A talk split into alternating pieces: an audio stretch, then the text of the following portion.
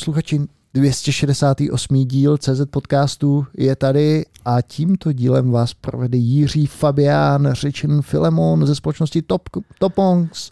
Čau milí Dagi, alias Romane Pichlíku ze společnosti Atacama. Alias Dagi si chtěl říct, ale nevadí. Já jsem si řekl co? Alias Roman Pichlik? No já jsem řekl Dagi alias Roman Pichlik. Tak to už jsem Filemone neslyšel. Ty, Dagi, ty máš nějaký problém s pamětí. Já jsem se toho všiml už minule jako podcast, jestli nejsi nějaký úplně brutálně jako přetížený, ale že úplně ti fakt vypadává. A teďka to bylo třeba jako dvousekundový. Ne, já jsem se soustředil na ten začátek. Jo. Chápeš, prostě koncentrace mysli. Tak jo, ty můj malý koncentráčníku. Je dobrý, že jsi nakonec dorazil, zase jsi měl zpoždění, starost vosinka, viď? Takže rodinný povinnosti, což je hezký. Plave, že jo, dělám z něj Michaela Phelpse. To je jasný. Já jsem viděl malinká korbička, dvouletá. Jo, ono je mu 5. Jo, 5, no, toto letí.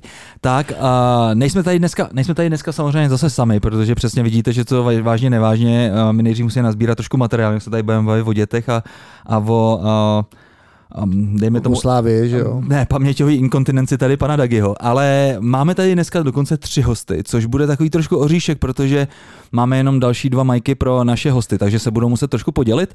A sice k nám zavítali až z dalekého Brna kluci z Purple Technology, a sice Radio Maťo a Filip. Čau kluci. Čau. Zdarec. Čau. Než se na vás vrhneme, tak ještě vlastně nemáme žádný ohlasy na minul, nebo jsem si jich nevšiml, nepřečetl jsem si vaše zprávy, promiňte. Jediným mojím ohlasem, který je pro mě takový směroplatný, tak je počet patronů nových i případně ubyvších. Tak, k těm novým, které bychom chtěli tady nějakým způsobem zmínit, tak je to Jirka Beneš, krásných 5 €, díky Jiří, vytrhl se nám trn z paty, Honza Kadlec, 1 €, krásné kulaté, ale pak tady musíme říct, že máme i nějaké odpadlíky. A sice jedním z nich je zrovna tvůj kamarád, Dagi, ultramaratonec, triatlonista Michal Jalovecký. Michale, takhle bychom si nerozuměli, koukej zpátky nastavit kreditku, může být i firemní, nám o původ peněz moc nejde, takže to posílej. No a Pavel Němeček, ten měl krásnej pleč, ale bohužel už nám ho zrušil, takže Pavle, prosím tě, zase ho trošku zkus obnovit, jo, když by to prostě tě úplně nezrujnovalo, nás to strašně potěší, aby jsme se zase dostali na tu magickou hranici 200 € měsíčně, ze který ještě taky neviděl ani korunu, a já taky vlastně já ne, protože někde to... Ani kachly, ale víš, že bychom za to mohli koupit? Ne. Pátý mikrofon bychom opravdu mohli koupit, ale to nám podle mě na to ještě možná nedá. No možná počkej, umí to zařízení pátý mic? Umí, ale museli bychom asi dát jakože třeba přes telefon nějak propojit nebo Bluetooth nebo já nevím. Aha. Ne takhle hezky, jako to máme my, a vlastně by to podle mě ani nedávalo ten krásný procesing hlasu, který z nás dělá úplně Alexandry Hemaly. Nicméně asi je možná lepší nahrávat Filemona ve 4, takový znamení. No je to znamení, nicméně, když tady vidím Filipa, jak je prostě teďka spokojený, tak mi to zase přijde, že udělat mu tu radost a vykouzlet tu úsměv. Já se klukům ještě jednou tuhletu cestou omlouvám za to, že jsem přijel pozdě, ale viděl jsem, že Filemon je velmi dobrý hostitel, že tady rozdal dýmku, čaj, ještě něco proběhlo. Tak jest. Ne, tohle bylo asi všechno. Kluci mi trošku řekli, o čem to dneska bude, už se na to moc těším. Tak. Jdeme na to. Tak, kluci, vy jste teda řekli vlastně, že původně nechcete mluvit jako o Propo Technology, co vlastně v podstatě děláte, to samozřejmě nechcete taky, ale to gro tého vašeho povídání, nebo toho našeho povídání by mělo ležet v serverless v Čechách. Což je takový celkem ambiciozní a trošku jste zněli, jako že vy jste ty králové serverlessu tady. My musíme se teda poklubit, že serverless jsme tady měli kdy? Před 5 lety, Filemone? On to Filip asi nejspíš zmíní. Tak kluci, jak jste se dostali k serverlessu 2016? Filip už to tady zmiňoval. Přes CZ podcast nezmiňoval, to je tvoje paměťová inkontinence. No, jak když to tak řeknu, tak vlastně v podstatě díky vám teďka máme to, co všechno máme v serverlessu. Protože já jsem se tak tehdy dozvěděl o serverlessu a pak jsem to přinesl za klukama do Proplu a chytili jsme se toho dál a vyvíjeli jsme to dál. Kluci, od té doby, co existují stokopšny, tak už můžete poděkovat i jiným způsobem. A bude to lepší než ten patron, kluci. Musím říct, že Purple Technology jede. Vás je teďka přes 100 lidí, jsem koukal, je to vlastně zhluk několika firem. Co přesně děláte? Je to tak, my vlastně v Purple Technology děláme vlastně technologie pro forexových brokerů. Ano. Takže vlastně našimi zákazníky jsou forexoví brokery. Jaké za námi přijde někdo, kdo má licenciu, že může být broker, tak my mu v rámci Purple Technology dokážeme poskytnout všetko, co k tomu potřebuje, aby fungoval. Takže webové služby, správu obchodných platform, legal, compliance, dokonca support uživateľský. V podstate všetko, čo taký broker potrebuje. Jo. Takže nejste primárně pro koncáky, jako je třeba nějaký eToro nebo podobný, jako jednoduchý Robin Hood nebo něco podobného, ale jste vložně pro ty middlemeny, který pak třeba obchodují pro někoho. My jsme technologická firma, která vlastně robí software pre forexových brokerů. Jo. Takže vlastně forexoví brokery jsou naším zákazníkom. Jak to funguje? To ty biznesu software as a service nebo prodáváte nějaký licence? Nevím, jak vlastně si to mám představit. Purple Technology vzniklo zároveň z jedním z těch forexových brokerů. My jsme vlastně byli jako spřátelné firmy od začátku a vlastně ten vzťah byl hodně úzký, takže my jsme společně aj vyrástli a v podstatě tie vzťahy jsou hodně kamarádské, dalo by se povedať až rodinné. A my to vlastně hovoríme taková jako propo rodina. Mm-hmm. Moja manželka tomu hovorí teraz aj propo sekta. Ano. Ale... Počkejte, máte už ty rysy sekty? Jako cítíte se skutečně, jako, že tam máte takový třeba firemní hodnoty, nebo ty lidi vám už tak vlastně přirostli k srdci, že už si neumíte představit pracovat někde jinde? No já tam pracujem cez 5,5 roka a hlavně, já jsem tam byl od začátku, já jsem tam byl asi druhý vývojar. Takže vlastně za tie roky, odkedy jsme v našom týme vyrastli z tých dvoch ľudí na aktuálně 26, tak ta cesta byla strašně dlhá a celý čas som pritom, takže pre mňa to je rozhodne taková rodinná citová záležitosť. Ty tady kejveš? Tak jako já to pracoval len 3 roky. Aha. A keď som nastupoval, tak to bylo 10 ľudí. A vidět aj ten rast těch 10 na těch 25 je jako úplně super. Naši posluchači nemůžeme předpokládat, že všichni třeba vidí, co to je Forex, a respektive pak mě zajímalo rovnou s tím, proč ne třeba další komodity nebo prostě nějaký akcíky. Tak co já vím, tak vlastně určitě máme v nabídce i různé jako další instrumenty, ale nebo naši zákazníci mají v nabídce další instrumenty. Takže to určitě nejenom Forex. Je to vlastně CFDčka a tak dál. Aha. Kluci, jakým způsobem se vzalo v celém tady tom ansámblu to, že byste to mohli přepsat na serverless? Co byla ta motivace? Tak chápu, že samozřejmě stream z CZ podcastu je velkým zdrojem jako zamyšlení a inovace. Samozřejmě, ale občas může být taky velkým zdrojem různých misleading cest, protože přece jenom jsme tady měli i různý témata jako JavaFX a podobně, kterým jsme taky řekli, že jsou vlastně úplně super. Ale jsme rádi, že to nikdo neadoptoval. Ale my jsme měli i takový jazyk, jako byl třeba Ceylon, jestli si to ještě pamatuješ. Já už moc ne teda. No já už jenom taky název. Fakt, to je šílený, no. Takže pak samozřejmě Bobril ještě jsem chtěl říct. Ten tady nikdy Filemon nebyl. Ten tady ještě nebyl. Kluci, pojďme možná zpátky k tomu serverless. Tak jak se co byla ta hlavní motivace nebo proč? Co byl ten hlavní selling point? A kde jste byli v tu dobu, když jste se rozhodli pro serverless, co jste měli v ruce? Já povím ten příběh pěkně od začátku. Tak my jsme v podstatě mali nějaké jako webové služby, které byly postavené klasicky, prostě node na serveru, nejaké kontajnery. Na frontendu sme mali Emberový framework, čo bežal vlastne ten frontend. Jo, postupne sme začínali vlastne skúšať GraphQL, API a postupne sme ako keby tie aplikácie, jo, ja ešte vlastne poviem, aké aplikácie pre tých forexových brokerov robíme, jo, že vlastne jedna z hlavných vecí je nejaká klientská zóna alebo nejaký klientský portál. Jo, normálne si to môžeme predstaviť jak nejaký internet banking. Jo, proste nejaký portál, do ktorého sa ten klient prihlási, tam si môže vkladať peniaze, vyberať, prevádzať ich na tie obchodné účty a podobne s nimi operovať. Zároveň tam je obrovský zložitý ako keby onboarding proces tých klientov, keď sa rieši vlastne anti-money laundering a KYC a podobné veci.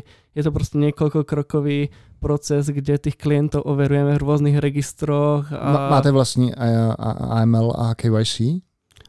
Nemáme úplně vlastné, většinou využíváme nějaké služby třetích stran, s kterými jako keby které integrujeme. Přesně tam tak. Jsou strašně takový ty dobrý služby, kde tam sedějí ty Větnamci, pardon. Samozřejmě zdravíme Luli, naši sponzorku, ale chtěl jsem říct Indové, který pak vlastně si s tebou dělají ten videohovor a show me ID. Nezažil jste někdy? Jo, zažil. Přesně, když jsem si zařizoval N26 účet, N26 německý, tak to byla přesně tady ta zkušenost s tím, že týpek mi tam si anglicky říkal I don't see your ID, show me it. skew it, please, tilt, little bit, thank you very much.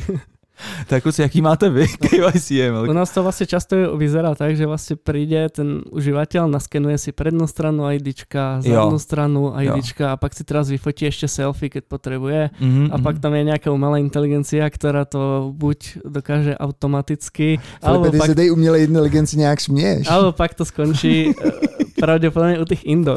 Fallbackem na call centrum si chtěl říct. No, call centrum to vyloženě asi nie, spíš je to jako nějaká elektronická forma. Hele, já jsem byl vlastně strašně překvapený, když jsme měli vlastně KYC součástí Velvonu, že onboardingu přesně jak popisuješ, tak to bylo tak, že ty si skupoval nejenom tu softwarovou službu typu ID Now, že jo, pro německý trh, ale bylo součástí bylo i vlastně to call centrum, ale ty živí operátoři, že jo, na který to spadlo, pokud třeba v tom Německu to muselo být skutečně tak, že si fyzicky s někým mluvil, jestli si to dobře pamatuju. Takže mě vlastně překvapilo, že to nebylo jenom o tom softwaru, ale museli mít i bandu tady těch pakistánských utečenců, kteří dělají to takový ten design pattern HPI, ne? To jsem měl HPI jsem nikdy neslyšel. Ne, aha, to zase řekni něco. Máte v Topmu třeba? No nemáme, ale si budeme muset brzo. Protože těch programátů je nějak strašně málo. Milí noudový programátor, že si nás posloucháte, pojďte k nám. Potřebujeme teďka nutně pomoct. Potřebujeme Python. Jestli děláte, kluci, já myslím, že to můžeme rozdělit. Tak, co potřebujete vy? V čem píšete? TypeScript ideálně. TypeScript. Jo. No, nám je to jedno, můžete být třeba z Indie, ale hlavně byste měli Python. Tady potřebujeme javisty a Kotlin, Java, Python. Tak teď jsem zase prostě tyjo, to vřeteno toho příběhu se odvinulo někam úplně, kde to vůbec jako nemělo. Byli jsme u toho serverlessu. No, to tam u něho jsme teďka od začátku, milí Dagi. Ale měl si krásnou otázku, tak mě nechme taky dopovědět. A ta otázka byla? A ta byla, kde jste byli, když jste začali vlastně se serverlessem. A když jste začal celý ten příběh, co se ten skládá, architektura. My ti pomůžeme. Už to chytá. Super, takže tak a začali jsme hajrovat, samozřejmě. Takže vlastně jsme až tak neodbočili. A v těch, je nás málo, takže hledáme někoho zkuseného senior programátorov ideálně. Na jazyku až tak nezáležalo, spíš nám šlo, aby to byl fakt programátor a že by byl ochotný fungovat full stack. No a nakonec sa nám ozvalo HR, že má tady sice asi juniora, pretože má 17 rokov, je na strednej škole, ale vyzerá, že má dobrý drive, takže by sme sa s ním mali stretnúť. Tak sme sa s ním stretli a prišiel tady Filip. A to by bylo 17, Filipe, jo? Bylo mu 17. A je vůbec legální poslouchat CZ podcast 17? Legální to je, ale to zaměstnávání, víš, jako na to jsem myslel, že se zeptáš. No, my jsme si samozřejmě museli počkat na jeho čerstvých 18, protože jinak bychom si nemohli ani připít na uvítanou. To je takový trošku pedofilní, ne? Musel jsem si počkat, no, byl jsem nedočkavý. Filipe, Filemone, tam je ta hranice 15, víš to? Fakt, to jsem neviděl, tyjo, tak to jsem čekal zbytečně. Máš pár rušlých příležitostí. To je pravda, no, Bouš má tu styl. No a pak jsme zjistili, že Filip toho fakt vie veľa, takže jsme ho vzali, začali jsme se o tom bavit a začali jsme právě vyvíjat ten náš stack, prostě jsme to chceli dát nějak, aby to malo nějaké pravidla, aby jsme mali pre všetkých svojich zákazníků jako keby rovnaký technologický základ, aby jsme to mohli vlastně vyvíjať a udržovat v relativně malom počte ľudí, takže jsme začali hledat nějaké cesty. A Filip přišel prostě s myšlenkou, hej, já tady si zkoušám serverless, tak bylo by super to zkusit.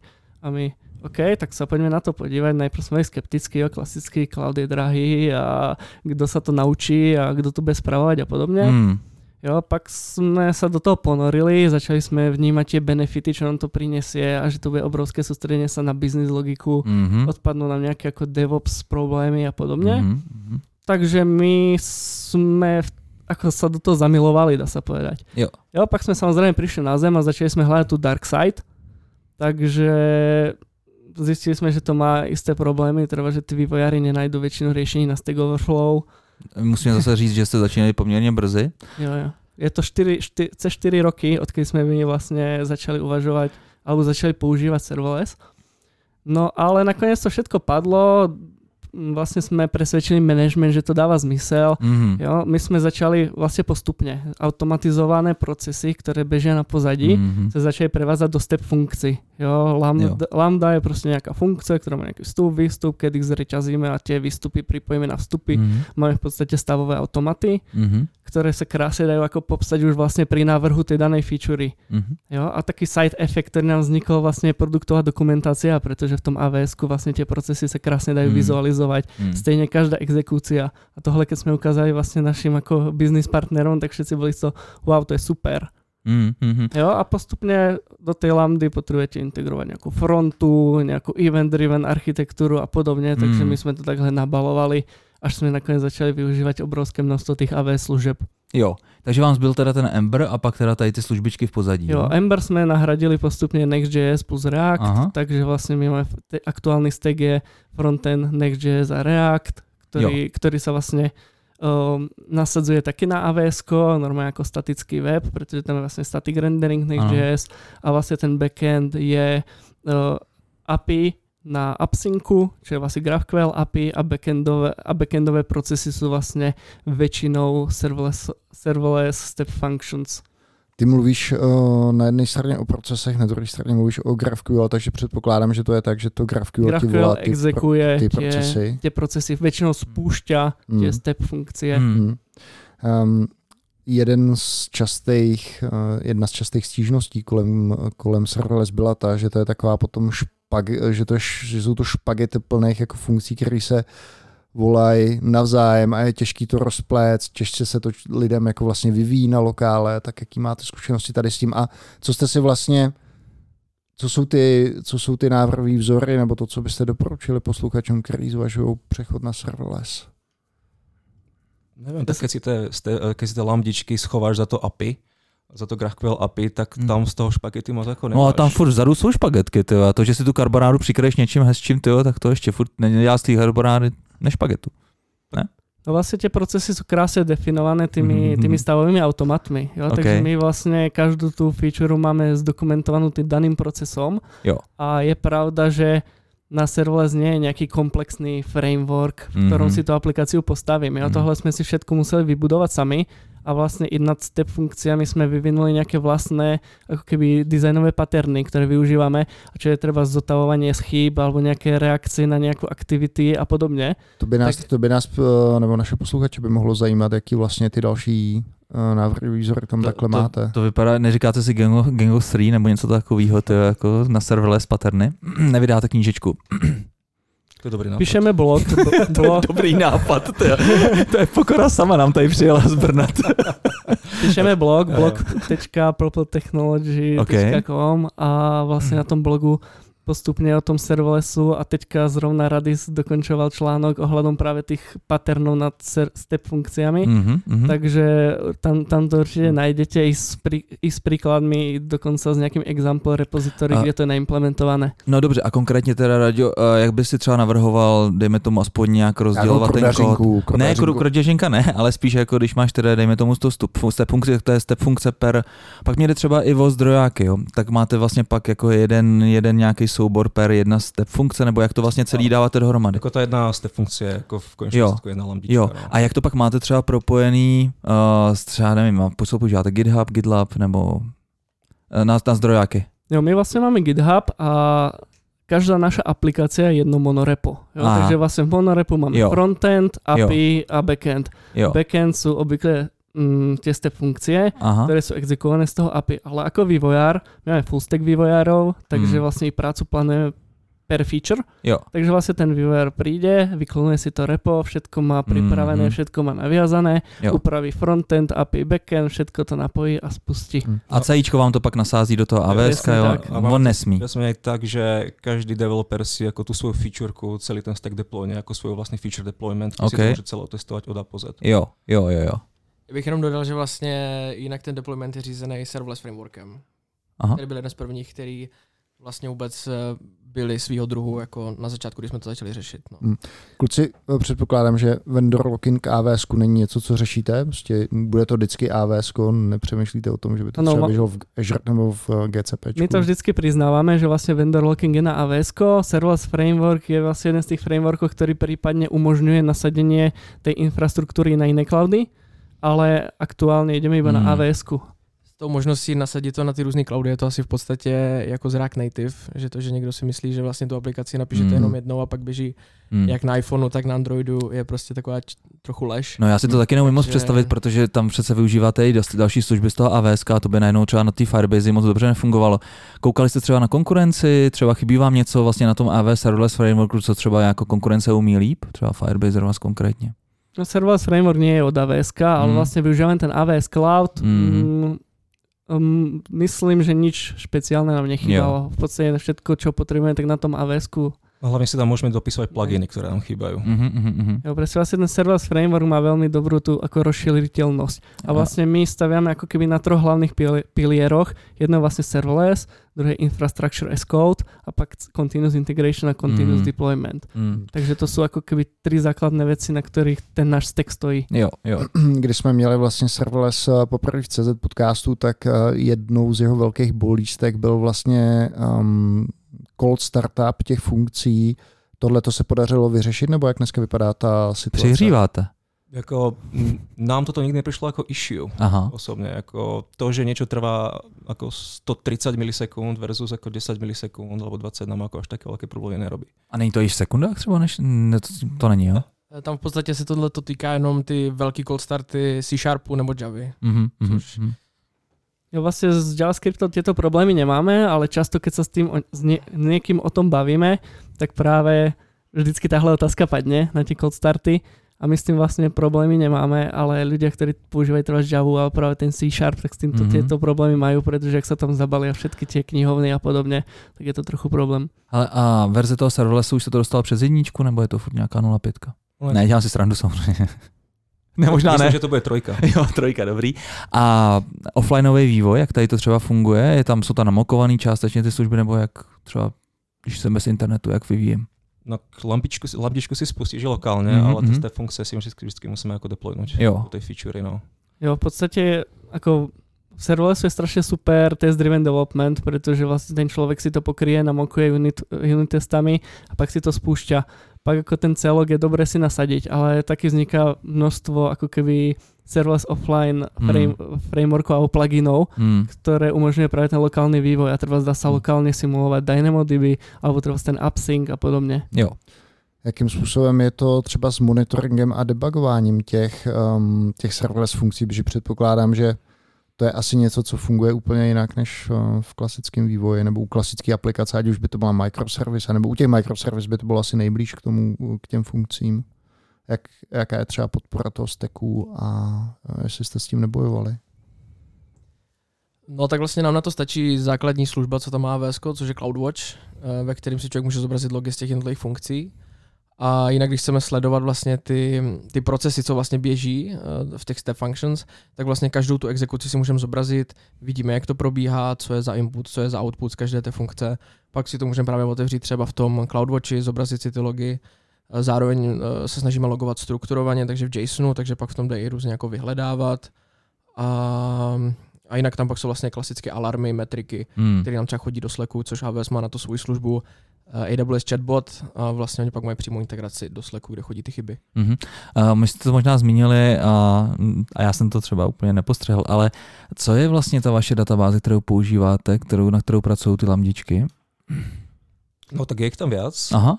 Máme tam i nějakou RDS-kou Postgres a ten tam není serverless, jako tam ano. Kdyby nějaká jedna nebo dvě instance, ale máme hodně DynamoDB tabulek. Jo. Já to vravím, že vlastně nejaká databáza, ktorá sa využíva interne v rámci aplikácie pre aplikačné účely, tak je väčšinou serverlessová DynamoDB. Samozrejme, trebárs data, ktoré sa synchronizujú automaticky z obchodných platform, tak sú typicky SQL-kové, takže to je Postgres. Jo. Mimochodem, nevím, jestli ste to kluci zaznamenali, ale Amazon má teďka v preview Auroru, serverless Auroru, to znamená, že mají docela vyřešený i cold No u té Aurory vlastně je to trošku takový složitější v tom, že vlastně to není ten true serverless. Oni teda teďka představili Auroru V2 a ta už by teda snad měla být konečně serverless, ale ta původní to byl takový fake, takový znásilnění toho termu serverless od AWS, no, v podstatě takový nefér.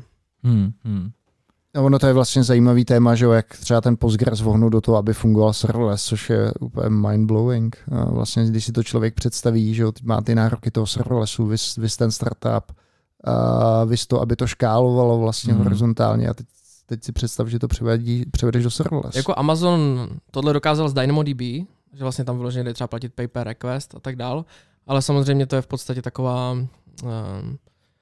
column database nebo nějaký key value store. Ale DynamoDB si napsali jako sami, že jo? To prostě bylo since day one designovaný pro AWS. Tak on to vlastně není, že jo, Postgres reálně, co tak vím. To je vlastně jako Postgres compatible database ta Aurora. No, ale já si myslím, že to je tak, že to je vzniklo, že to není třeba jenom kompatibilita na úrovni driveru, ale skutečně je to open source Postgres, v kterém oni vyměnili jednotlivý vrstvy toho Postgresu, že jo, to, co ti vlastně handluje třeba vallog, a to prostě vohli nebo tu vrstvu přepsali tak, aby to nativně fungovalo nad těma službama AWS, ale to je jedno, No, to je možné, to nastudovali. Nezvažovali jste nějakou vyloženě nativní serverless databázi? Třeba Firestore, ten mě baví. A ne, já teda se na AWSku není, viď? Teď jsem zaznamenal jednu, kde to právě porovnávali s tou Aurorou Serverless V2, teď mi vypadlo... Vím, že existuje Fauna DB. Fauna DB, to je ono. Neskoušeli jsme to. Já vím, že to padlo, akorát jsme byli trošku skeptičtí vůči nějaké životnosti toho, přece jenom to nějaký startupy v podstatě. Mali jsme jeden projekt, kde jsme jako vyberali databázy, Fauna tam padla, ale nakonec jsme do toho nešli. Já jsem jenom teďka, jak jste říkali o tom projektíku s nějakou životností, to, co si asi říkali, tak někdy v roce 2000, kolik? Kdy byl založený Snowflake? 2012, 2013? To už jo. To bylo takhle založen, Filemon. To není tak starý, taky jsem si... to není tak mladý právě.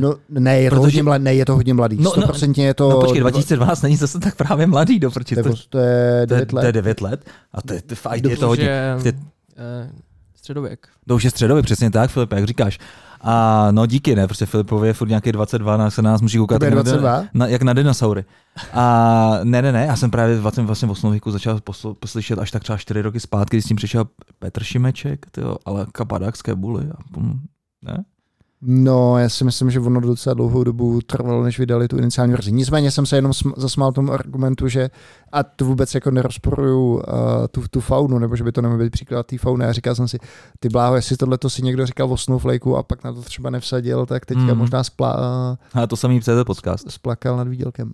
No dobře, ale my jsme svoji hodnotu potvrdili v čase... 1000krát. To je pravda, milionkrát. 267krát. Tak 8krát teďka možná už, když se nám to podaří tady dotočit. A nebudeš to furt přerušovat, milí Dagi. Tak. No my máme rádi jako nové technologie, ale není to zase, že bychom po každej nové věci, která přijde, skočili. Většinou, to je už takový pragmatičtí. Jo, většinou snažíme se jako třeba experimentálně to použít na nějakom malom projekte, často třeba za nějakou soukromí jako vlastnou. Jo. A pak, keď sa toho verí, tak pak to vlastne pretavíme do toho nášho stacku, ale my sa snažíme vlastne na každom projekte ten stack držať viac menej stejný. Konzistentní. A jak je to třeba s onboardingem nových vývojářů, protože lidí, kteří se serverlessem nemají tolik zkušeností, nebo kteří s ním mají zkušenosti, je málo, a ještě obzvlášť, když přijde do vašeho prostředí, kde je to AWS-kový shop, že je to hodně kolem AWS-ka postavené, jak dlouho trvá typický onboarding? To je skvělá otázka. Díky. A vlastně... Jaké potěšené kluky. Tady v tom podcastu nikdo za 268 dílů nepochválil, jenom tady slyším o svojí paměťové inkontinenci. No, tak jo, v podstatě, ako keby ten náš trend je, čo najviac sa sústredí, aby tí vývojári, ktorí sú vlastne ako pri vývoji tej featurey najdrahší, aby čo najviac času venovali tej business logike.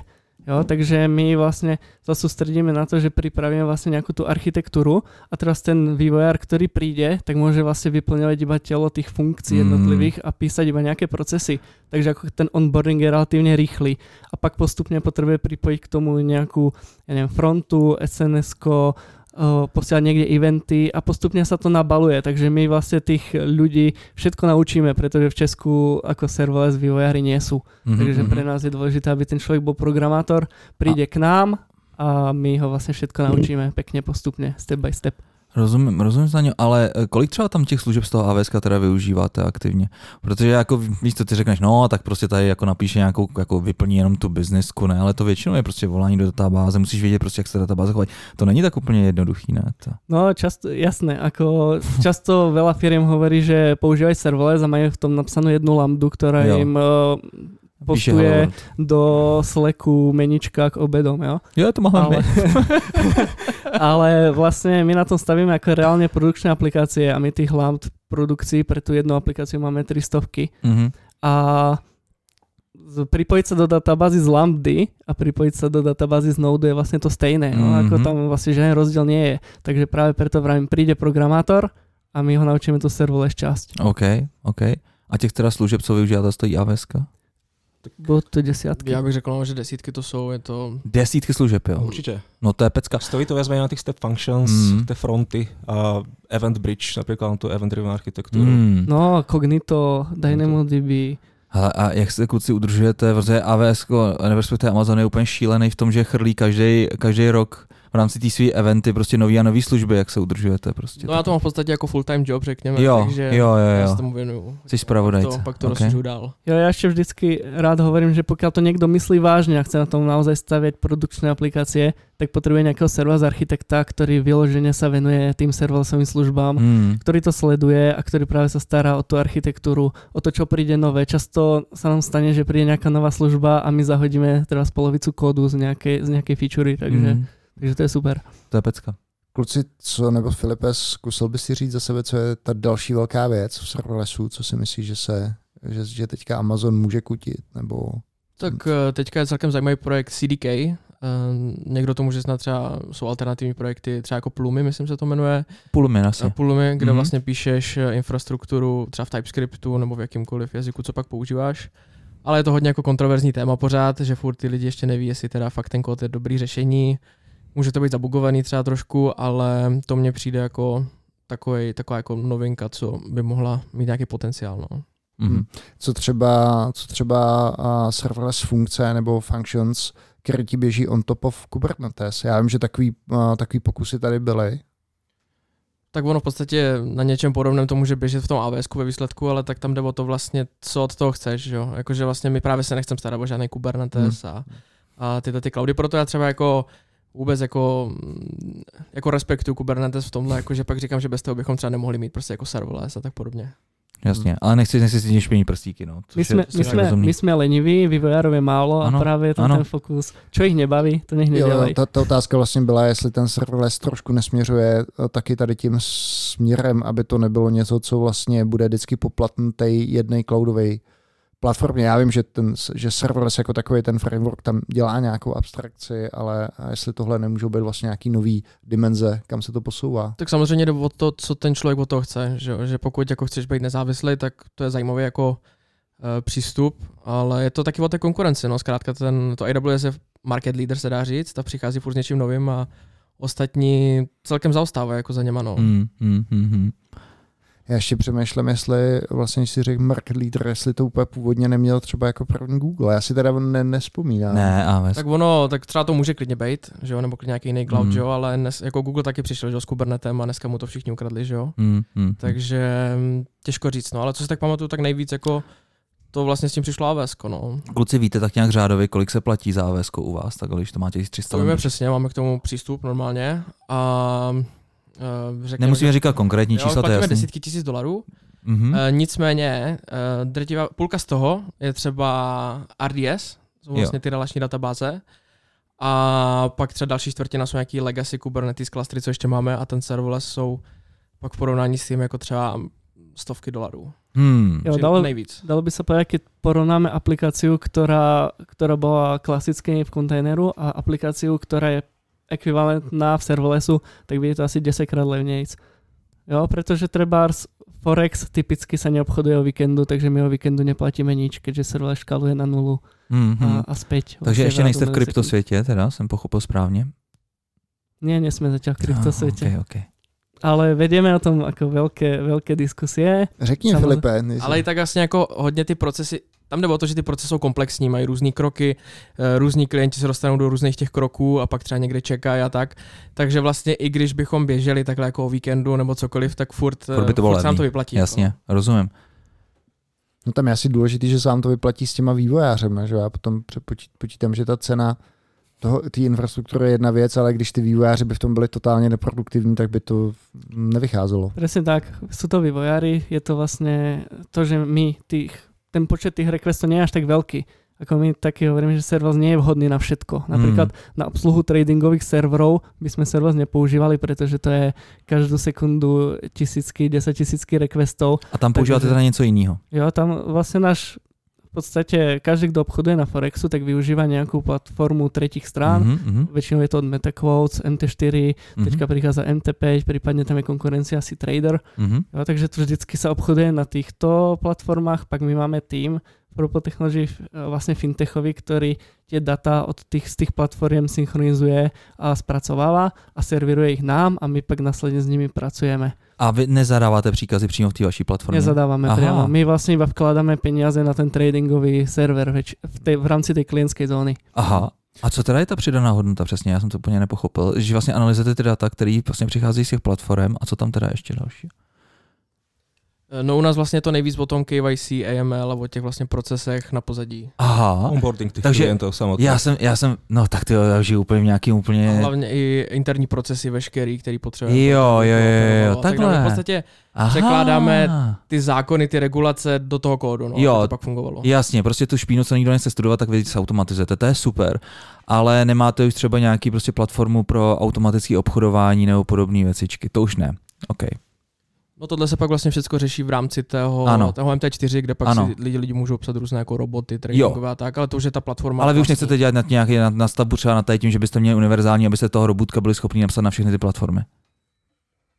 To asi není úplně náš use case, kdybychom jako to si ti klienti těch našich klientů vlastně tam podpíšou. Jo, okay. Jo, my vlastně děláme jako ty webové technologie, takže my v podstatě robíme interfejsy, aby ty lidé čo nejjednoduchšie integrujeme platobné brány, aby čo nejjednoduchšie si vložili peníze na ten tradingový účet.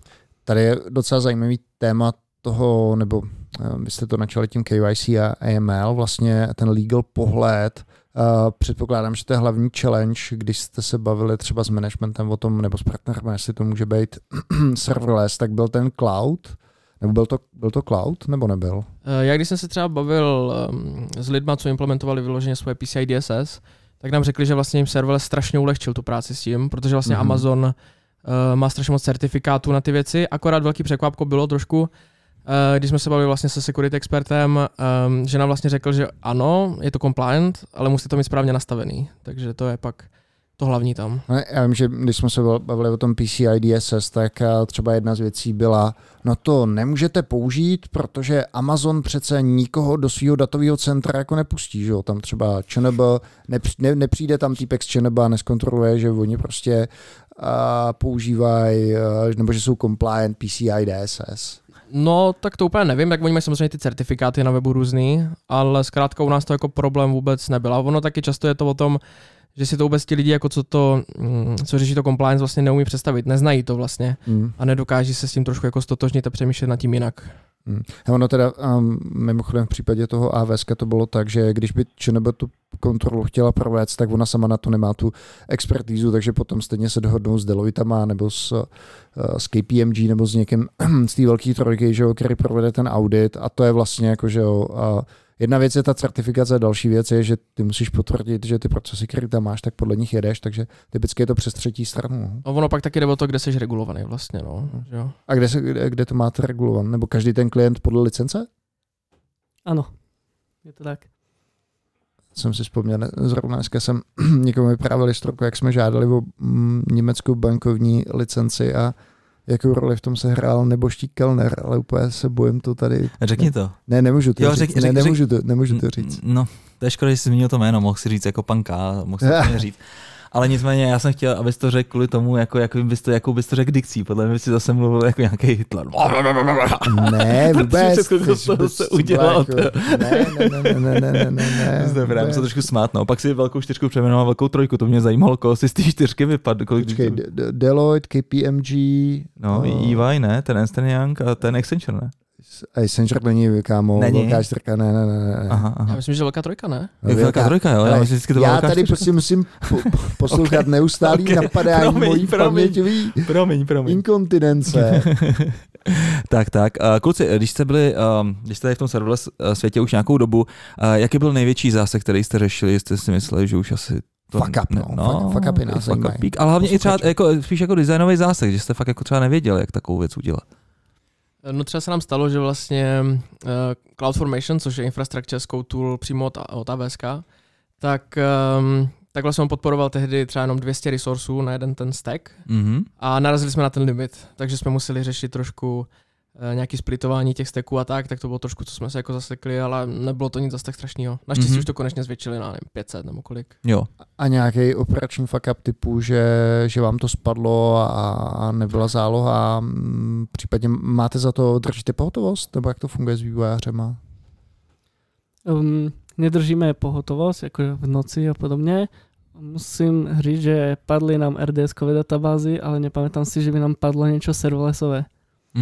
Zároveň máme vlastne AWS partnera, takže vlastne ten monitoring je do istej miery outsourcovaný, takže oni vlastne sa starajú a starajú sa hlavne o tie klastry a práve tie non-serverless veci, pretože vlastne za celých tých 5 let sa nám nestalo, aby niečo serverlessové prestalo fungovať. Kluci, můžete ještě možná popsat, jakým způsobem to testujete, jaká je testovací strategie, jestli děláte canary releasy nebo feature flagy, jak tohle to funguje ve serverless světě, nebo co byste doporučili? No, podle mě to funguje hodně podobně, jak v akomkoliv jinom světě. V podstatě... To záleží, jaký ty světy si dokáže představit. Jo, máme v podstatě nějaké stagingové prostředí, na ktorom to naši QA otestují, pak to vlastně kontroluje si tá strana toho zákazníka a pokiaľ sú oni v poriadku s tým, tak my to vlastne nasudzujeme do produkcie. V rámci toho serverlessu sa v podstate to v ničom nelíši. V podstate napojíme akorát iné databázy, iné data, ale vlastne celý ten stack, celú tú aplikáciu si ten developer kľudne môže nasadiť na svoj AWS-kový účet a bude mu to fungovať stejne. Jo, v podstate my to vlastne teďka ešte nově zavádíme na ten přístup, že vlastne každý developer si deploy na svoji feature, vyloženě a tam toto QA může testovat, takže každý má svoje prostředí. A ten rollout potom vypadá tak, že deployujete funkci po funkci, anebo uděláte rollout všeho celého toho balíku, co jste otestovali? Celého toho balíku. Začíná to dělat takový od backendu, API a poslední je frontend. Tam to vlastně řídí ten CloudFormation od AWS. Aha. Jo, ale máme vlastne mechanizmy, že nenasadzuje sa vždycky celá aplikácia, ale nasadzuje sa iba to, čo sa zmenilo. Pretože nech by to trvalo asi docela dlho. A jakým způsobem třeba řešíte nějakou kompatibilitu mezi těma funkcema? Máte na to napsané nějaký kontraktový testy, nebo to vždycky otestujete nějakým integračním testem, který vstupuje na vstup, nebo začíná tím vstupem toho procesu? Máme vlastne integračné testy, ale povedal by som, že tie naše procesy sa tak dynamicky nemenia, aby sme to nejak ako riešili na dennej báze a museli tam nastaviť nejaké procesy.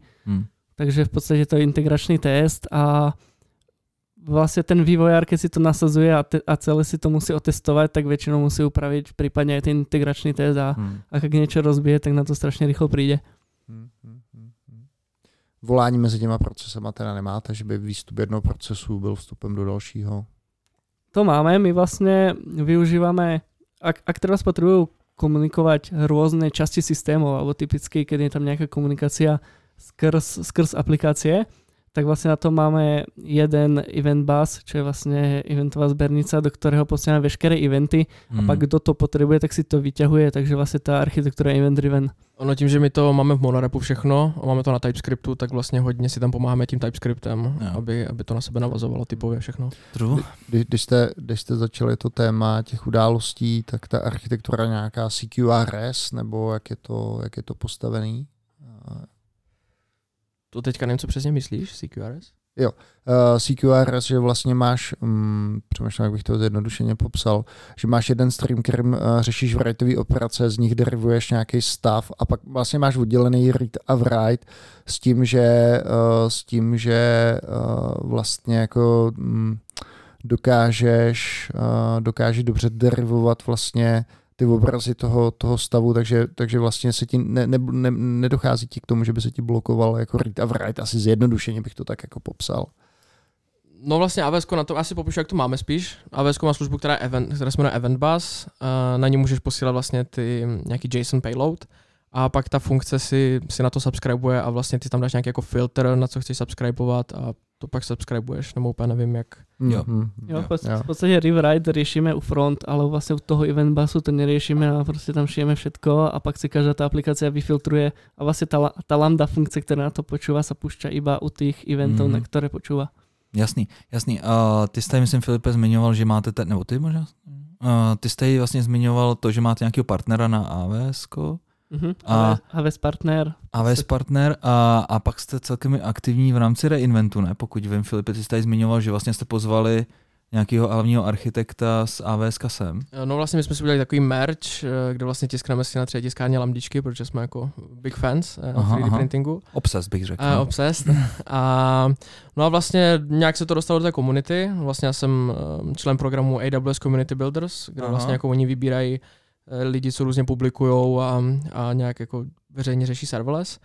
A vlastně jsem to nějak posunul do té komunity, řekněme, a vlastně z toho chytil nějak chief evangelist z AWS Jeff Barr, který taky má 3D tiskárnu a tak jsme se jako přes tohleto propojili hezky a hodně lidem z AWS se to líbí, právě když jsme se bavili s lidma z AWS, tak jsou jako z toho hodně nadšení. Hele, počkej, jak vypadá vytěsnutá lambdička? To tady máme pro vás, to vám ukážeme. Aha, okay. Dárečky. A nebo samozřejmě, kdo bude chtít, tak to může získat u nás na Serverless Brno Meetupu, který bude snad na jaře další. Aha. A takhle no vlastně. A ten evangelista, nějak jste se domluvili na Praze? Jo a tak? Vlastně my jsme potom, co jsme měli ten meetup vlastně, tak jsem zkusil jako ho odtagovat na Twitteru, že musí udělat další AWS Summit v Česku. A on na to odepsal vlastně, že bych chtěl v roce 2022 přijet, tak uvidíme, no, jak se to bude vyvíjet. No, asi půjde taky hlavně o COVID, no. Jo. Já bych iba doplnil, že vlastně jsme v kontaktu s lidmi z AWS. V podstatě na našom meetupu Serverless Brno, který jsme mali minulý týždeň, tak vlastně jsme mali hostia z AWS, Solution Enterprise Architekta a keď sa s ním o tom bavíme, na jaké úrovni to riešime, on je vlastně dedikovaný pre Central Europe a Eastern Europe, tak vlastně říkal, že nepozná nikoho v tomto regionu, který to dělá na takové úrovni jako my. Včetně nás. V AWS-ku. takže říkal právě, že jako taková ta meka je Holandsko, že tam je hodně firm, které právě na tom vrčí, ale že vlastně jsme docela unikátní. A on je vlastně jeden z lidí, který nás začal tlačit do toho, aby jsme to začali sdílet, aby jsme právě vytvorili nějakou komunitu. Vytvorili jsme vlastně Serverless.cz.sk skupinu na sociálních sítích, kde se může kdokoľvek, koho to zaujíma, pridať a pak chystáme sa vlastně organizovat i další kola serverless meetupu. Jo, a tam máte třeba i popsanou třeba trošku vaši architekturu, nějaký takový špeky, o kterých se tady bavíme. Jo, to máme vlastně na tom našem blogu, který jsem už vzpomínal a to samozřejmě tam preposíláme a každý, kdo se nás zeptá, tak my strašně rádi se o tom bavíme a šíríme to ďalej. A na blogu máme třeba celý ten príbeh, jak ten náš stack vznikal, jak jsme se rozhodovali, které technologie používat. A vlastně celá ta story je i na tom blogu. Krásný. A vlastně právě jak jsme se dostali do kontaktu s tím AWSkem, tak to vypadá, že pak třeba s nima budeme řešit i nějaké jako PR aktivity, že třeba udělá se nějaká case study o tom, jak to u nás děláme ten serverless a takový další spolupráce s nima plánujeme. No tak už se těším, až sem dorazí Werner Vogel, jestli tam ještě furt pracuje. Já myslím, že jo. Jo, to je hrozný kalič, na to se těšte. Ale, co jsem chtěl říct, tak ještě jednou, kluci, vy teda hledáte do týmu nějaký TypeScriptáře, nebo co tam ještě, devopsáky možná, ne? To nepotřebuje. To jsem si s vámi píchnul. Kdo potřebuje dneska devopsáky, to je jasný. Možná nějaký lidi, kteří mají Kubernetes, vejí dagy. My je potřebujeme. My je máme rádi. Takový výcud tady na devopsáky. Tak, ještě někoho? Já vlastně většinou říkám, že potřebujeme programátora, který je zkušený a umí programovat. A hlavně ho to baví, že to nebere prostě to srdíčko. Srdíčko, ale hlavně prostě programoval třeba i na škole, ne, že prostě viděl v tom nějaký peníze, ale prostě protože ho baví programovat a takových je teďka málo, Dagi. Já jsem se pořád vracím k Filipovi, jako v 17 se přišel jako kluci, napíšeme to v Serverlessu, jako protože jsem slyšel dva šuliny. Z podcastu. Jak dlouho si programoval, když ti bylo 17? No asi někdy tak od 12, no vlastně. A CZ podcast posloucháš od kolika? No tak taky třeba, tak třeba od 14, od 15, nebo tak. Vidíš to, my formujeme tu novou generaci, to je tak hezký. Jako pro mě to bylo fakt jako fakt valuable, jako ty vaše zkušenosti a tak, jako třeba se svobodnýma firmama a tak, protože vlastně jsem pak přišel do Proplu a už jsem jako tak nějak věděl. Filipe, ty jenom bych tě poupravil, ty jsi tam použil čas minulý, je to tak? Bylo. Tak stále teďka je, ne? Člověk trošku víc busy, tak není už na poslouchání podcastu čas, ale fun fact, teďka mi vyskočil Spotify recap a jste tam jako nejposlouchanější podcast. Super, super, děkujeme moc. Tak to mě zajímalo, co vypadlo tobě, Draku, na Spotify recapu. Zrovna dneska jsem na to koukal. Já tam pouštím teda i písničky dětem, takže předpokládám, jaký Baby Shark tam bude, ale jo, můžu se podívat teďka. To tam mám taky, no, Baby Shark. Ne, taky, nech to možná na příště. Ještě něco, už to vidím. Dagi závěrem. Co bys chtěl dodat? Kluci, bylo hodně osvěžující vlastně, že jste do toho našeho rybníčku opět drobečťouchli a řekli, že serverless se dá použít, protože já se teda přiznám, já jsem měl vždycky jenom zkušenosti typu pomalej, cold start, je problém, jsou to špagety, nedá se to použít, už bych tom nikdy nic nedělal. Mně přijde, že to je hodně o tom jako pohledu vlastně, co ten člověk chce mít. Jako vlastně, když to chce vidět to černý, tak právě ti lidi hodně řeší ty cold starty a ty špagety a tak. Tak. Ale když to chce v tom vidět to dobrý, tak si to pak je schopný poskládat, tak aby to hezky fungovalo. No? Jo, já myslím, že kluci tady správně vypíchli, že v podstatě ze serverlessem se můžeš soustředit na to masíčko, na ten biznis a nemusíš prostě řešit tu opičárnu kolem, která už je prostě tisíckrát vyřešená. A třeba já bych teďka konkrétně za Firebase, my používáme teda v Top Toponix AWS i Firebase a třeba Firebase bych úplně za nic nevyměnil. Jo, a fakt to je jen o tom, jak si tam prostě ten kód jako že nesmíš psát prostě prasárničky, to je jasný, ne? Prostě když tam prostě lítají triggery na všechnu stranu a pak vůbec nevíš, tak je to samozřejmě peklo, ale... Krudařinky, lambdičky a prasárničky. Jo. Ale je to krásně zdrobnělý, já myslím, že to pomazlíš, že někomu řekneš. Já pomazlím se s ním, nebo od rána do večera. No. Já bych ještě doplnil, že vlastně na GitHubu ten náš stack produkční je k dispozici jako open source a každý se na to může podívat. Super. Jak to je spojené, jak to vlastně celé funguje. Tak. A jmenuje se to Purple Technology asi. Purple Stack. OK, super. Takže stahujte, vyzkoušejte a u příštího dílu 269 naslyšenou. Ahoj. Díky, ahoj. Čau.